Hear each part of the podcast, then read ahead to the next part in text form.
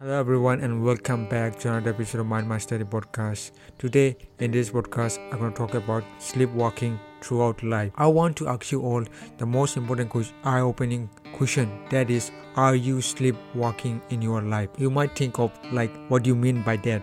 Whether you believe me or not, we most of us are sleepwalking throughout our life. We are doing everything without the act of conscious thought. Let me give you an example. You went to social media and before you know it, you have wasted one hour of your time scrolling through your feeds. Now tell me, is that was your conscious thought or you did, did it without emotion? Search for that. You uh, you're searching for that a good video to watch throughout that you know one hour one after another maybe i will find a better video to watch. Maybe another one another one.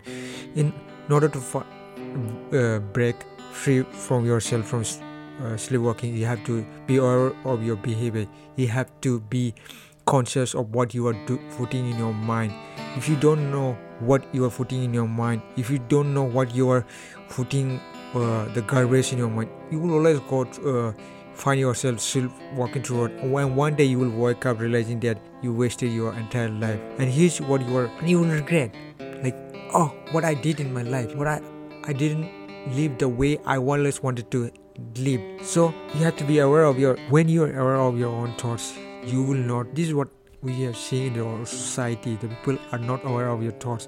They are not aware they are being controlled by others. They are they feel that their life is not going through uh, their will because they were not aware of what they are putting in their mind. You have to be aware of your thoughts. You have to be aware of what you're doing.